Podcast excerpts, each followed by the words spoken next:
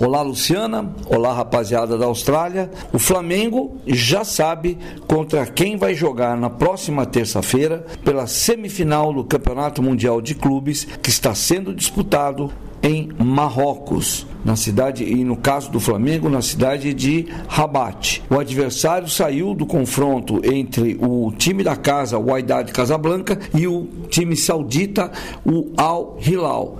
E deu Al Hilal depois de 90 minutos no empate em 1 a 1, mais 30 minutos de prorrogação mantendo o resultado e na cobrança de, de pênaltis o time do Al Hilal venceu por 5 a 3 e se classificou para a partida semifinal que vai ser disputada na próxima terça-feira. Isso significa que, um, o Flamengo se livrou de jogar contra um estádio lotado de torcedores oponentes. Hoje, nesse sábado, no jogo das quartas de final, a torcida do, do time do Wydad Casablanca lotou o estádio, fez um barulhão, cantou o jogo inteiro e aí o Flamengo já não vai ter tanto essa, esse clima contra. Já é uma, um bom negócio. E o segundo bom negócio. É, o time do, do Al Hilal perde, perdeu um jogador, o Cano, porque foi expulso, um titular, e tem pelo menos mais meia hora de, de correria, né? Pela prorrogação. Então chega um pouquinho mais cansado. Enquanto o time do. Uh, os dois times das quartas de final jogavam, o time do Flamengo assistiu no hotel. Porque de manhã o time treinou, está hospedado no hotel em Casablanca. Na verdade, nem é Casablanca, é numa cidade chamada Busnica, que fica entre Casablanca e Rabat.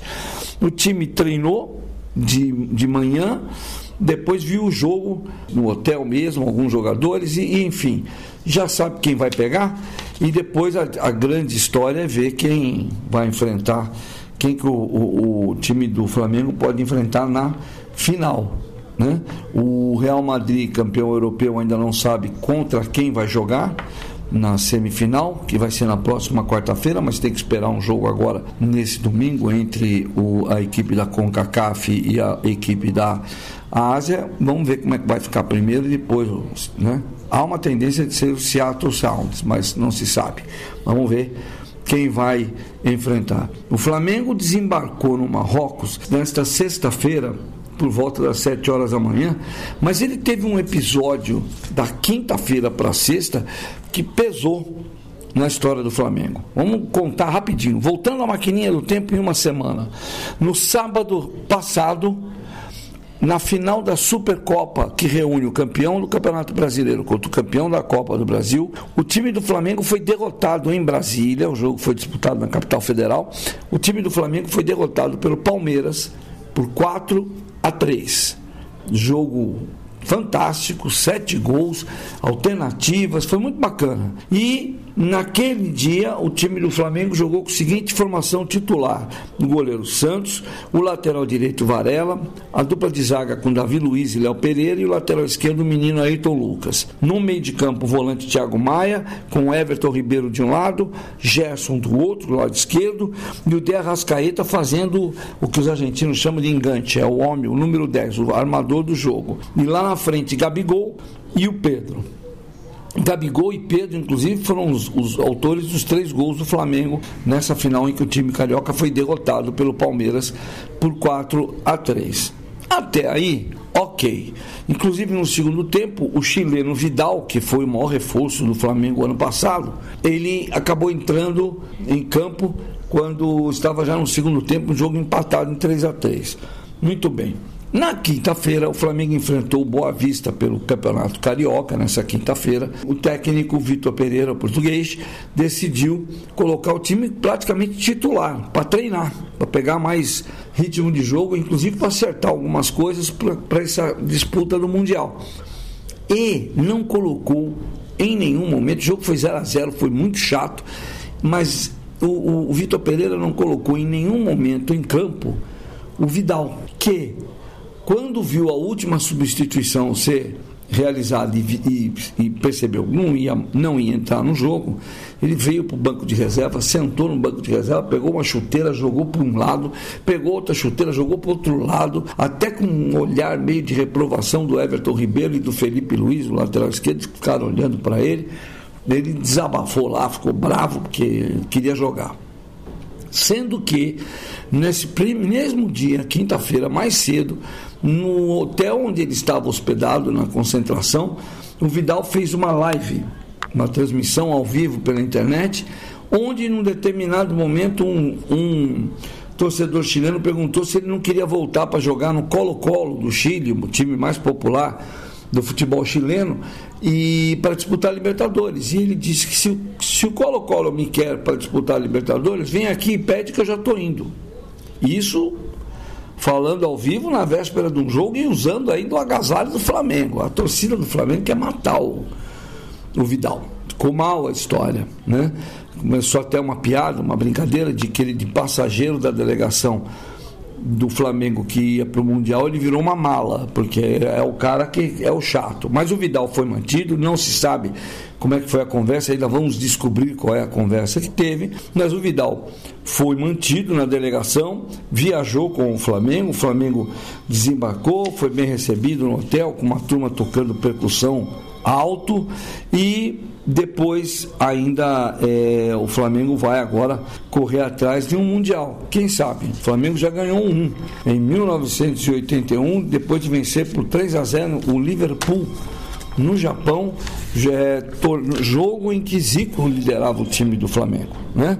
Então, vamos ver como é que vai se sair. Detalhe, quem viu esse jogo hoje foi o presidente da Confederação Brasileira de Futebol, o Edinaldo Rodrigues. Ele está no Marrocos, acompanhando o Mundial, acompanhando o Flamengo, mas o que se espera dele é que assim que acabar o Mundial, no sábado que vem, ele não volte para o Brasil. A ideia é que ele vá para a Europa tentar finalmente acertar um técnico para substituir Tite na direção da seleção brasileira de futebol.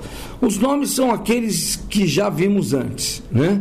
Pode ser é, o, o, técnico Mourinho, pode mais do que o Mourinho, o Pepe Guardiola do Manchester City. Há uma, um pensamento que pode ser Carlos Ancelotti do Real Madrid. São técnicos sem nenhuma experiência em seleção, técnicos caríssimos que, que trabalham em clubes de primeira linha, caros. Há muito pouca chance desses caras darem certo ou aceitarem, mas ele vai tentar. Agora, nessa semana apareceu um quarto nome.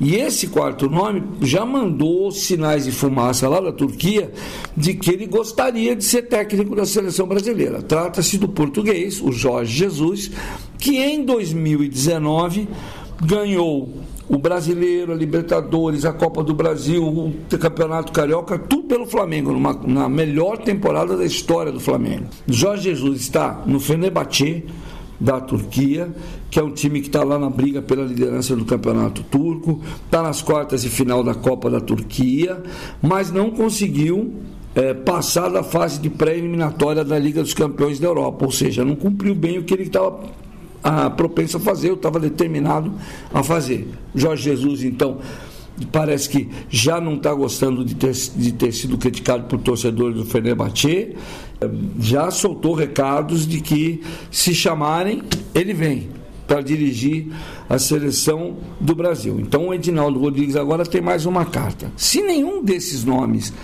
é, for definido como sucessor do Tite, aí entra a concorrência em técnicos aqui no Brasil. E aí quem tem um, perdeu um pouco, perdeu pontos nessa história, é o também português, o Abel Ferreira, técnico do Palmeiras, que ganhou sete títulos importantes desde que chegou no Palmeiras, em três anos praticamente, ganhou uma, essa Supercopa, duas Libertadores, uma Copa do Brasil, um Campeonato Brasileiro. Por quê? Porque nesse jogo entre Palmeiras e Flamengo pela Supercopa, o Abel Ferreira com seu temperamento explosivo, foi expulso, chutou um microfone, antes dividiu uma bola com a Rascaeta, uma bola que saiu para a lateral, quase que ele briga com a Rascaeta. Por conta disso, ele perdeu pontos na CBF e dizem até na Federação Portuguesa de Futebol que poderia estar pensando nele para substituir o Fernando Santos na seleção portuguesa. Não se sabe. Ele diz que é assim, mas disse também que técnicos como Mourinho, Klopp, o Guardiola e faz, já fazem as, já tiveram reações parecidas com as dele, dessas que a gente está chamando de destemperadas. Vamos ver, né? Torcendo para que o presidente da Confederação Brasileira, o Edinaldo Rodrigues, tenha o um melhor entendimento e consiga um bom treinador para a seleção brasileira que andamos precisando. Bom, semana que vem volto com mais notícias desse Mundial de Clubes. Vamos ver se o Flamengo chegou à final e se conseguiu, uh, de repente, sair campeão, né? Vai ser bacana. Vamos ver. De São Paulo para SBS, Luciano Borges.